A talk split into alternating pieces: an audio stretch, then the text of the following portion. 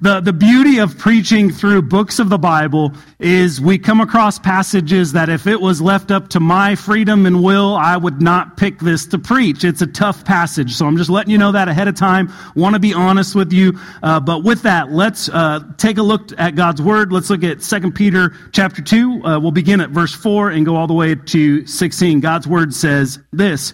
For if God did not spare angels, when they sinned, but cast them into hell and committed them to chains of gloomy darkness to be kept until the judgment.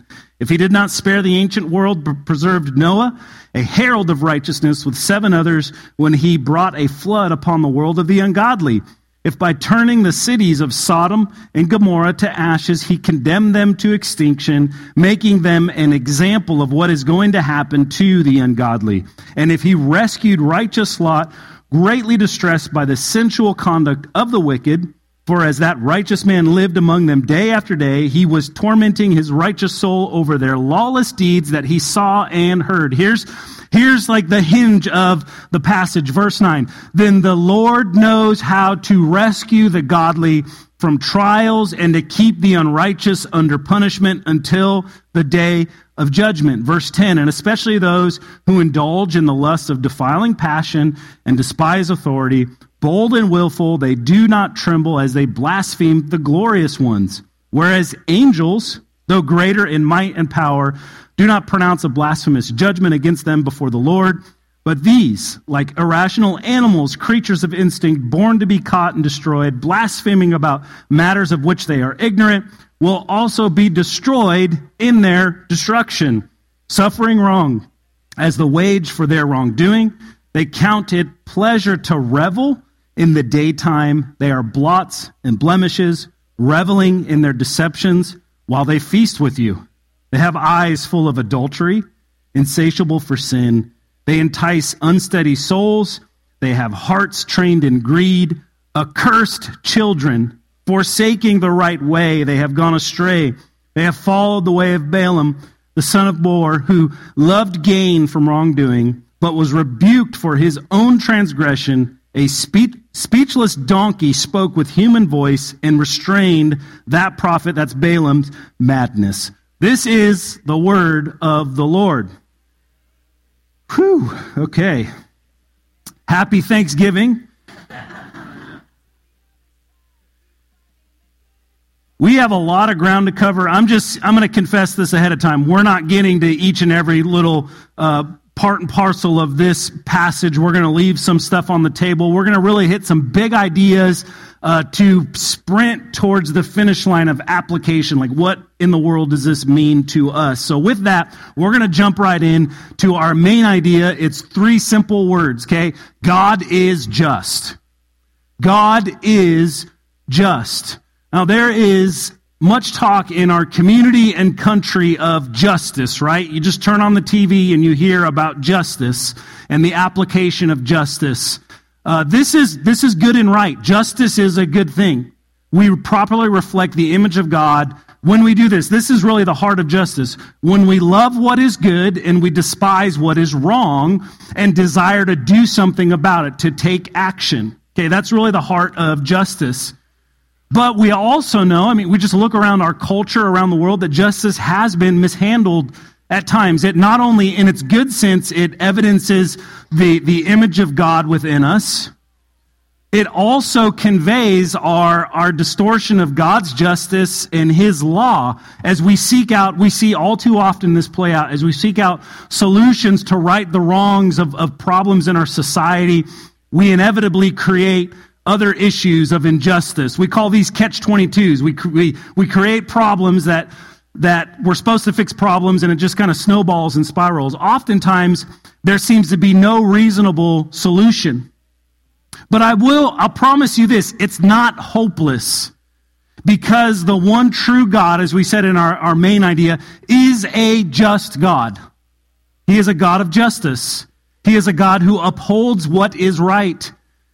He is making all things right or all things new and will make all things right and new.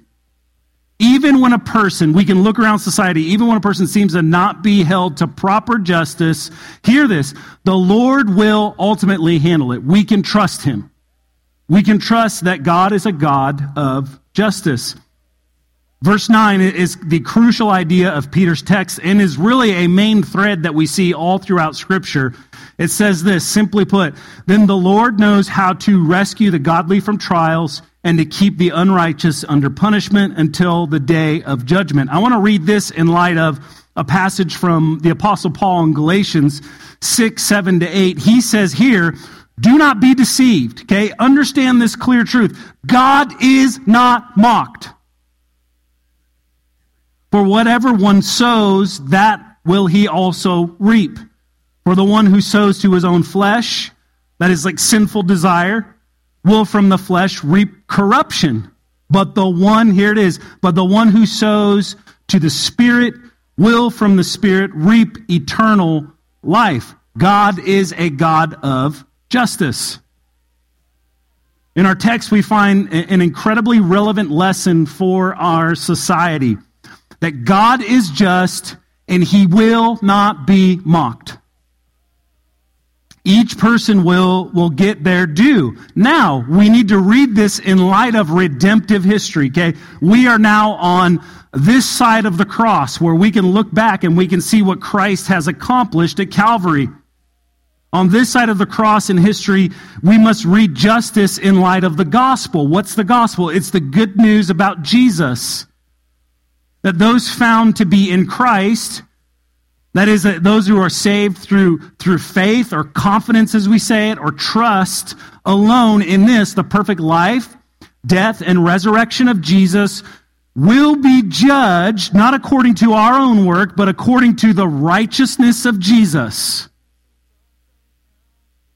Those not found in Christ will be judged according to their own works. Those who reject Jesus as Lord and Savior will be judged according to their own work, their own merits. And here's the truth that their sin tainted works will never measure up to the perfect, holy, and righteous standard of God. Hence the reason that we all need Jesus, among many other reasons. And crucial to those who have faith in Jesus is this, that this is, I'm speaking to a room of Christians, is the transformative effects of God's Spirit living within us and changing our worldview, our outlook, and giving us, the Spirit of God gives us a new nature. Okay, we're born again. That begins to do this, restore the image of God in His people so that we properly reflect His image in creation and he also promises ultimate restoration of all things. Again, that the idea of making all things new. And so now in this text, uh, we're gonna we're gonna look at a few points again. As I said, we're gonna re- go really fast through the first two, and then the last one, last few, we're gonna sit on for just a little bit. In this text, we find an indictment against the evildoers in and around the church. Remember the context. Peter's de- dealing with false teaching in the church. And so we, we see in this passage an indictment against the evildoers in and around the church in Peter's day, and also an indictment against those who openly mock the standards of righteousness given through the Word of God. Along with, we also see in this passage grace and mercy. We see, we see the grace and faithfulness of God to keep evil at bay, to keep evil restrained, and also, we see through Noah, the example of Noah and Lot, God's calling of many to be saved through Jesus. And so I want to do this with the passage today. Like someone comes to you and they say, I got good news and I got bad news. What do you want to hear first? You know, I always say, give me the bad news first because I want to end on a high note. So we're going to flip the passage around. I don't want to end on bad news. We're going to end on some fairly good news. We're going to start with the bad news first, all right? So we're going to look at the ending of this passage first. Our first point is this we see in this passage evidence against evildoers. Evidence against the ungodly, against evildoers. Peter, under the inspiration of God's Holy Spirit, provides proper evidence of what has been done wrong. Uh, it's very clear what's going on among these false teachers that are within the church. It says this in verses 10 to 16. The Bible says this, and especially those who indulge in the lust of defiling passion. I'm going to pause here. I'm gonna, as I go through this section, I'm gonna pause, so just kind of follow along with me and describe some of the things that are going on here. This is part of our teaching this morning. It says, and especially those who indulge in the lust of defiling passion. What does that mean? Sexual immorality is what Peter's getting at. And despise authority, okay? They don't acknowledge God's way or his sovereign rule or his being over all things. It says they're bold and willful. They don't tremble as they blaspheme the glorious ones, whereas angels, though greater in might and power, do not pronounce a blasphemous judgment against them before the Lord. What in the world does that mean? They have no reverence for the greater spiritual beings within creation. They have no reverence for angels. They have no reverence for demons. They have no reverence for God. They think they, these false teachers think they have it all figured out. There's just no reverence in their life for things that are of greater power than they are. It says, But these, like irrational animals, creatures of instinct, born to be caught and destroyed, blaspheming about matters of which they are ignorant, right? They don't really have a true knowledge of what's going on. Will also be, listen to how complete this statement is, will also be destroyed in their destruction. Like that's destruction piled upon destruction. Suffering wrong as the wage for their wrongdoing, right? The, the human condition and the penalty of God's judgment summarized right there in that section. But wait, there's more. They count it pleasure to revel in the daytime. Revel, what does it? It means they're just following after their hedonistic desires. A pleasure drives them. It doesn't matter what the consequence or cost is. And it says in the daytime, meaning sin's just out in the open. It's not hidden. There's no shame at all. I'm glad that doesn't happen anymore. They are blots and blemishes, reveling in their deceptions while they feast with you. Right? They deceive and, and lie right in, in your midst. Now, Peter will get us into some detailed evidence of their wickedness. Like, what are they actually doing? He's going to give us the details. The Bible says they have eyes full of adultery, insatiable for sin. So, again, this picture of sexual sin and deviancy that's going on. This is, this is interesting. They entice unsteady souls. Okay, what is he saying? They take advantage of the weak, they lead them into sin. Jesus, in his ministry, had some pretty uh, significant words to say to those who lead the weak into sin. They have hearts trained in greed. So we see there the sinful desire for stuff and money. Then this statement accursed children, forsaking the right way, they have gone astray. So the Bible's making clear that there's a right way here. It's not just some subjective right way, it's an objective right way because it comes from God and it's revealed through His Word. They're lost in their sin. Moving on, they have followed the way of, of Balaam, the son of Beor, who loved gain from wrongdoing, but was rebuked for his own transgression. Listen to this. This is how God reached this prophet. We hit on him back when we went through our study of Jude towards the end of August. He was a man who, uh, a king, uh, Balak, had called him to deceive the Israelites, to pull them away from God. But Balaam actually had some some conviction and some wrestling back and forth on whether or not that was right or wrong. But ultimately, greed took over his heart and he sought out to deceive the Israelites. And he was so blinded in his sin that God had to work through his donkey. Isn't that like some irony right there in that statement? The donkey actually saw the right way. It says, A speechless donkey spoke with human voice and restrained the prophet's madness, right? He was blinded. Even the, he was so blind that the donkey could see the right way, but he couldn't. Peter's accusations against the false teachers are not vague. They're detailed. They're clear. The evidence is clear. It's substantial. Okay, there, there's a simple teaching here. Okay, the warning is clear. Like, don't act like these guys are. We can make this really complicated if we want, but simply put, like you don't want to be like the false teachers and you don't want to be following after what they're teaching. God's judgment follows that pathway. Moreover, don't allow this activity within Christ's bride, the church.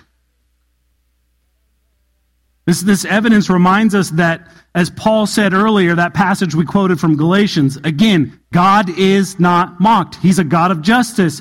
We will give an account for the lives that we have lived. Each will reap what they sow. Finally, beyond the confines of the local church, we are also to be, we are called to be this Christian, proclaimers of righteousness in our culture, to speak the truth in love. Showing people this. I want to be real clear about this because this is this has come under fire in our culture especially and even among some Christians that look at the church and for some reason they feel ashamed. We are to show people the better way of the Christian faith, the better way of Christianity. Following after Jesus is the right way. And living according to his standards is the right way. To live in obedience to the commands of Jesus. This is why we speak the truth plainly. This is a charge for us as Christians. We don't dance and dabble with sexual sin, lure the weaker into debauchery, or allow greed and envy to take root in our hearts. John Owen says it simply like this Be killing sin, or sin will be killing you. Our second point, we see this evidence of God's restraint and grace. We see that in this passage evidence of God's restraint and grace. We see the restraining force of God against evil, and we see the grace of God in the lives of Lot and Noah. The Bible says this For if God did not spare angels when they sinned, but cast them into hell, the word used for hell there is, is unique to this letter. It's the Greek word Tartarus, which is like the underworld, the abyss, like the depths of the depths is the picture that we get. Hell doesn't capture or fully capture the meaning of what Peter's saying. He's saying they're going to the lowest place possible. They're in the lowest place possible. This is the angels that sinned against God, what we would know as demons. It says, and committed them, notice this, to chains of gloomy darkness to be kept until judgment. If he did not spare the ancient world, but preserved Noah, a herald of righteousness, what's a herald do, right? They speak things, they proclaim. With seven others, that was his family, when he brought a flood upon the world of the ungodly.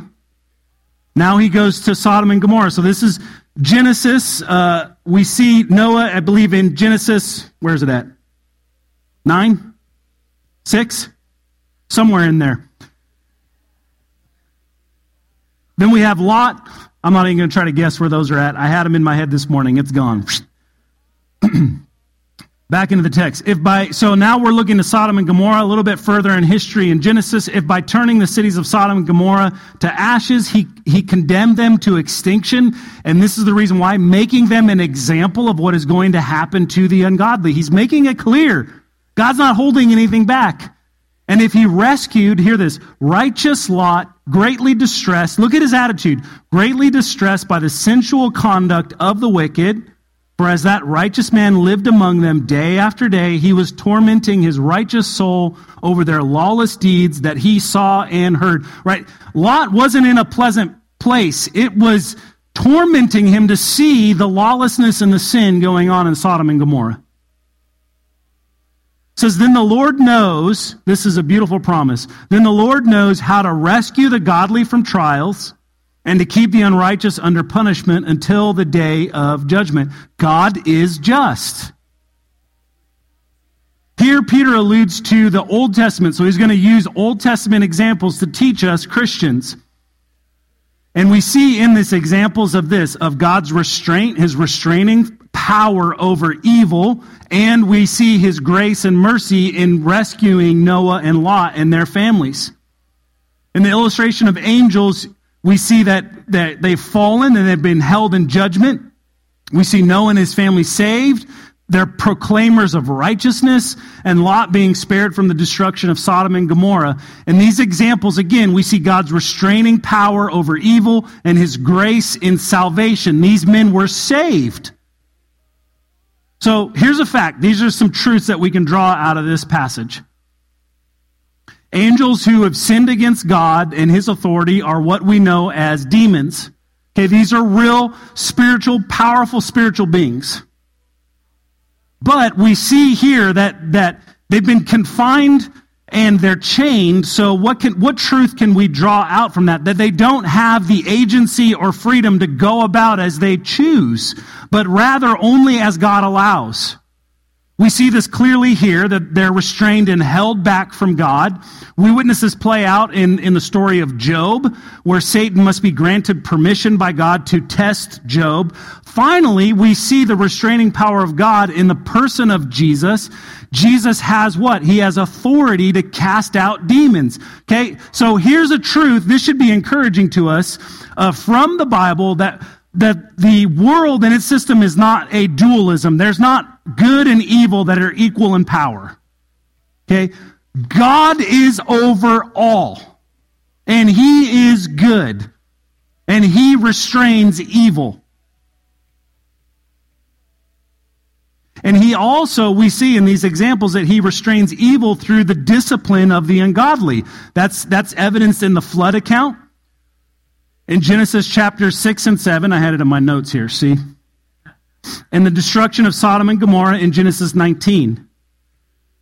Okay, now I want us to pause here. If we know, if we know Scripture, if we know our Bibles, most of us know the story, even if we haven't read it word for word, we know the story of Sodom and Gomorrah and we know what was going on there. We have modern words that we use that come from Sodom and Gomorrah that describe things that go on even in our culture. If we know what happened, we know how God intervened and how God restrained evil and punished and disciplined. This should jar us, okay? Now we fast forward to our time frame. This should jar us as we examine the state of our culture. That's the truth.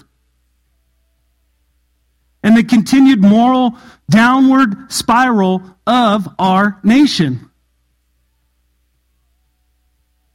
We see in, our country, in our present time, rampant sexual sin and deviancy. We see open disregard for those who cannot defend themselves, the unborn. So much so that people platform politically on that point alone. And that if you stand against that practice, you're an extremist. It's crazy.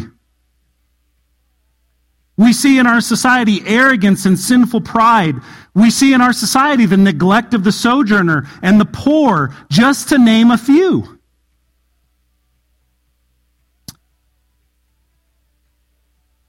But we also we can get really arrogant and prideful when we start thinking about these things. We also see the restraining power of God. We, we see his grace to save. The Old Testament example of Lot and Noah show the grace and mercy of God to save a faithful remnant. In these instances, it is Noah and his family, and later Lot and his family. And so we start getting this question now. What do we do? Like, this is a heavy passage, right? Anybody with me? This is heavy. It's heavy stuff. It's heavy when we actually open our eyes and examine the culture around us and see what God did in Old Testament times. And then we look and, and drive around our community and say, man, a lot of these same things are happening, and if not worse. So, what do we do? Christian, we're called to action. We don't sit idly by. We don't become complacent. We don't become blind to everything that's going on. Okay? I want to be clear again. God is God always preserves at least a faithful few. No matter how bad it seems to get, God is in control. And in his grace, keeps his people going in the midst of seeming chaos. Things may seem chaotic, but ultimately God's in control. That gives us this truth. In God's plan, nothing is reckless or chaotic. He's got this.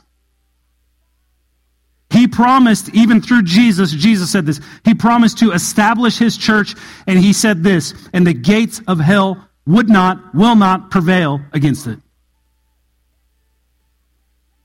Moreover, here's where grace comes in.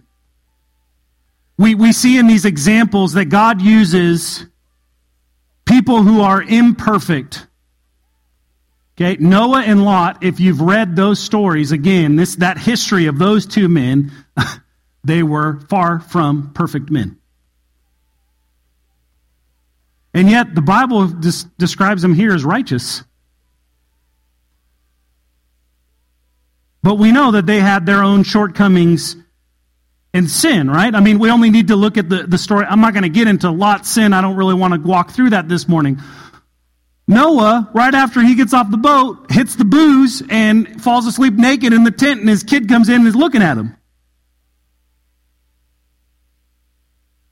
Both these men struggle and wrestle with sin. They're not perfect. That's good news for us. Anybody in here wrestling with sin? Right? I am.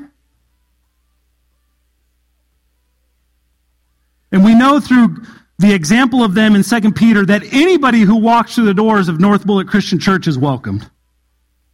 Whatever you're struggling with alcoholism, sexual sin, same sex attraction. Maybe, maybe, you did make the decision to abort your child. There is grace and forgiveness at the foot of the cross for you. And so, as I speak up here of the judgment of God, I don't want to sound like a judgmental person. The grace and mercy of Jesus is available to everyone who will place their faith and trust in Him. I dare not get prideful and arrogant in the salvation that was won by the work of another, Jesus. I contributed nothing. I just brought my guilt and my shame to Him. And so in Noah and Lot, we see them both struggle and wrestle with sin. The Bible makes clear the thing that's beautiful about Scripture is it doesn't hide the things that they did wrong, it exposes them. They handed themselves over to sin at times, but God's grace overcomes. In this room, Every single person who has called upon the name of the Lord is an example of God's grace and mercy. And so now we, we look to their model. So the first illusion, Old Testament illusion that we'll examine is Lot. What can we learn from him? Uh, I skipped a point. Go to point A under that last section, Cindy, please. Next one. Thank you. Uh, we see by Lot that he was grieved by sin. This is the takeaway that we have. He's grieved by sin. says this in verses 7 to 8. He, he's, let me pause here. He's grieved by the sin that's going on all around him. says uh, the Bible says, and if he rescued righteous Lot, greatly distressed by the sensual conduct of the wicked, now it gives us some description of what's going on. For as that righteous man lived among them day after day, he was tormenting his righteous soul over their lawless deeds that he saw and heard. He was tormented by what was going on all around him. I want to read, I got a little bit more time here. I'm going to read uh, beginning part of a blog from Billy Graham Ministries. I think it ties in perfectly to what we're dealing with this morning. It's converse, this was written by Billy Graham before he passed and it details a conversation between uh, Billy and his wife Ruth. It says, Some years ago, my wife Ruth was reading the draft of a book I was writing. When she finished a section describing the terrible downward spiral of our nation's moral standards and the idolatry of worshiping false gods such as technology and sex, she startled me by exclaiming, Hear this, if God doesn't punish America, he'll have to apologize to Sodom and Gomorrah. Does that jar you?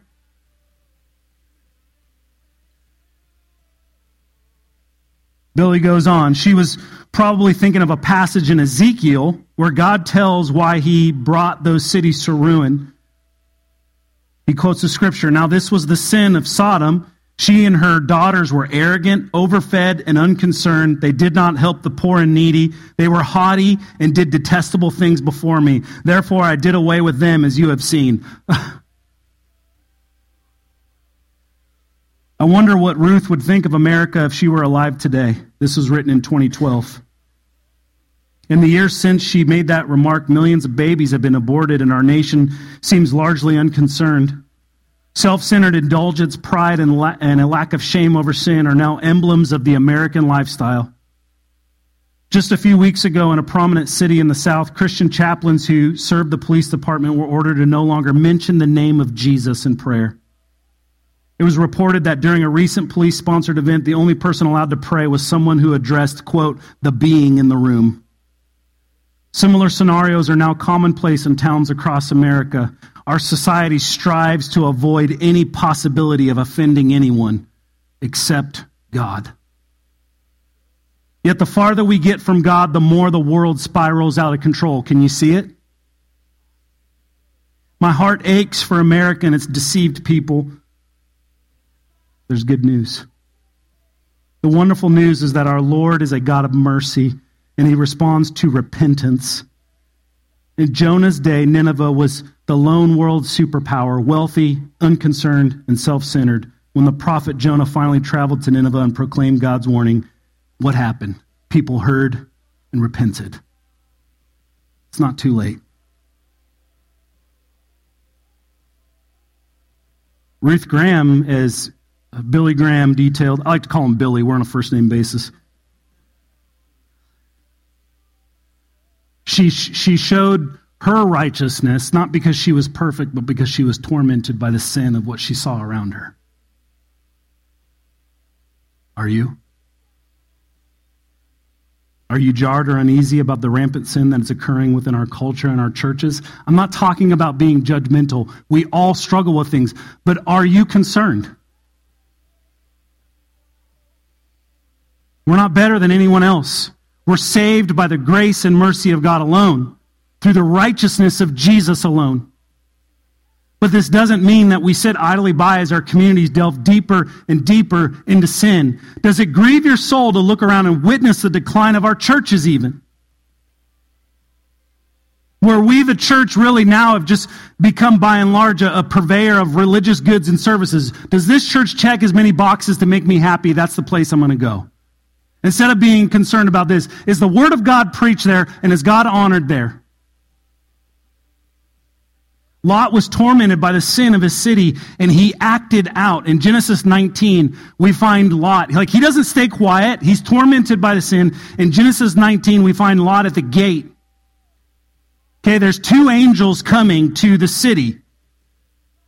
And Lot quickly ushers the two angels away from the town square. They want to go stay the night in the town square, and he's like, You don't want to go down there. And he takes them into the safety of his home. Now, now, I'm sure these powerful, glorious beings, glorious agents of God, could have held their own, right? They probably had things under control.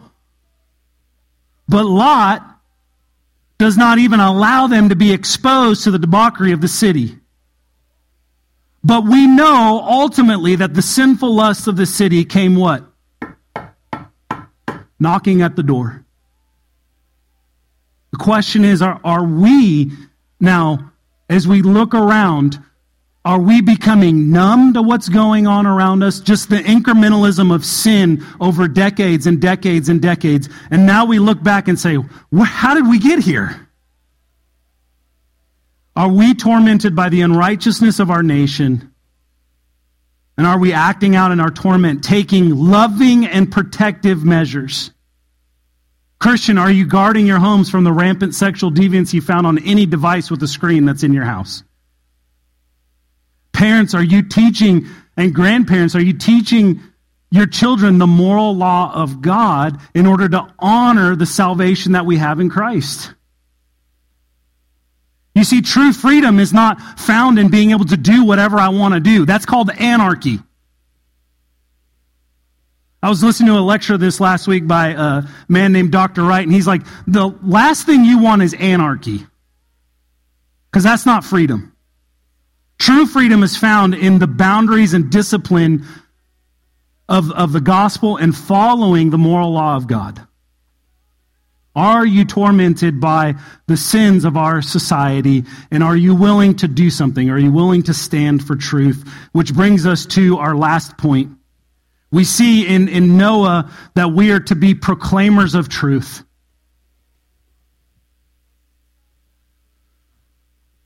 Verse 5 If he did not spare the ancient world, but preserved Noah, a herald of righteousness. What does that mean to be a herald, right?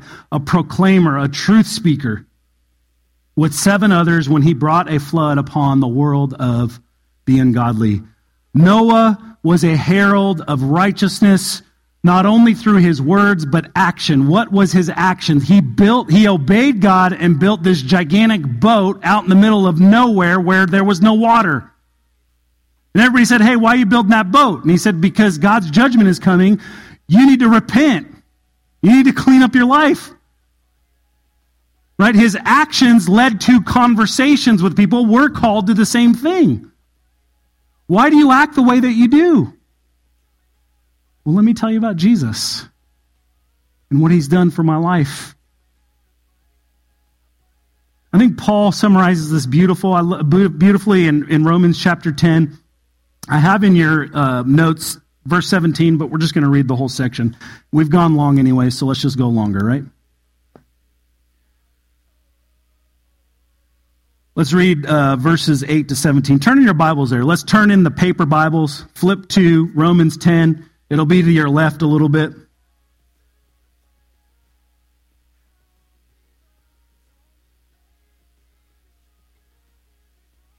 The title of this section is, is called The Message of Salvation to All.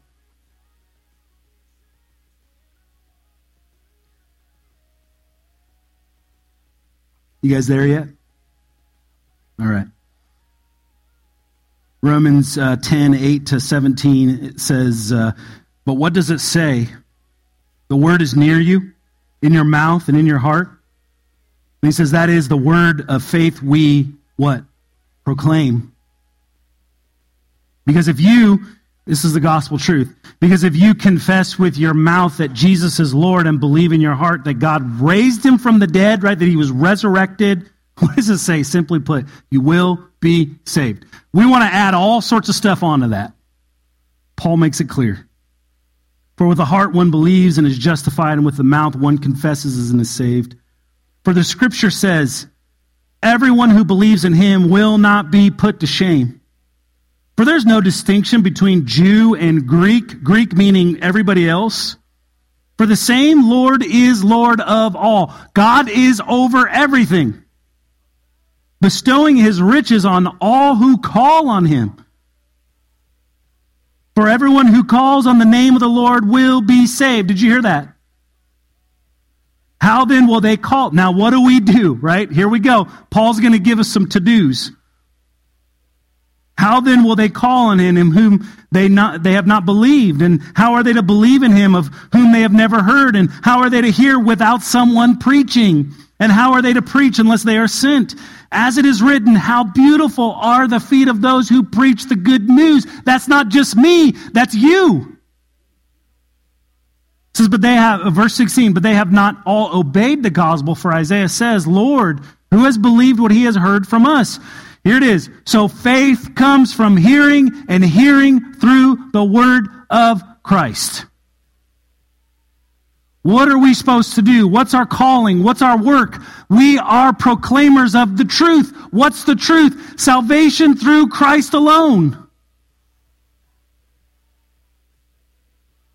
Church of Christ, Church of God, don't be silent. It's not just my job to proclaim the truth. It's my job to stir you through the power of God's Spirit to stand up from this place, to go out these doors and to charge the gates of hell with the truth of the gospel of Jesus Christ. Don't be silent. Proclaim the truth as Noah did with action. He built a boat and with word. Proclaim the truth through the way that you live, and when people ask you about it, you tell them it's all about Jesus. We sing that song, Let Me Tell You About My What? Jesus. Let my Jesus change your life. Amen.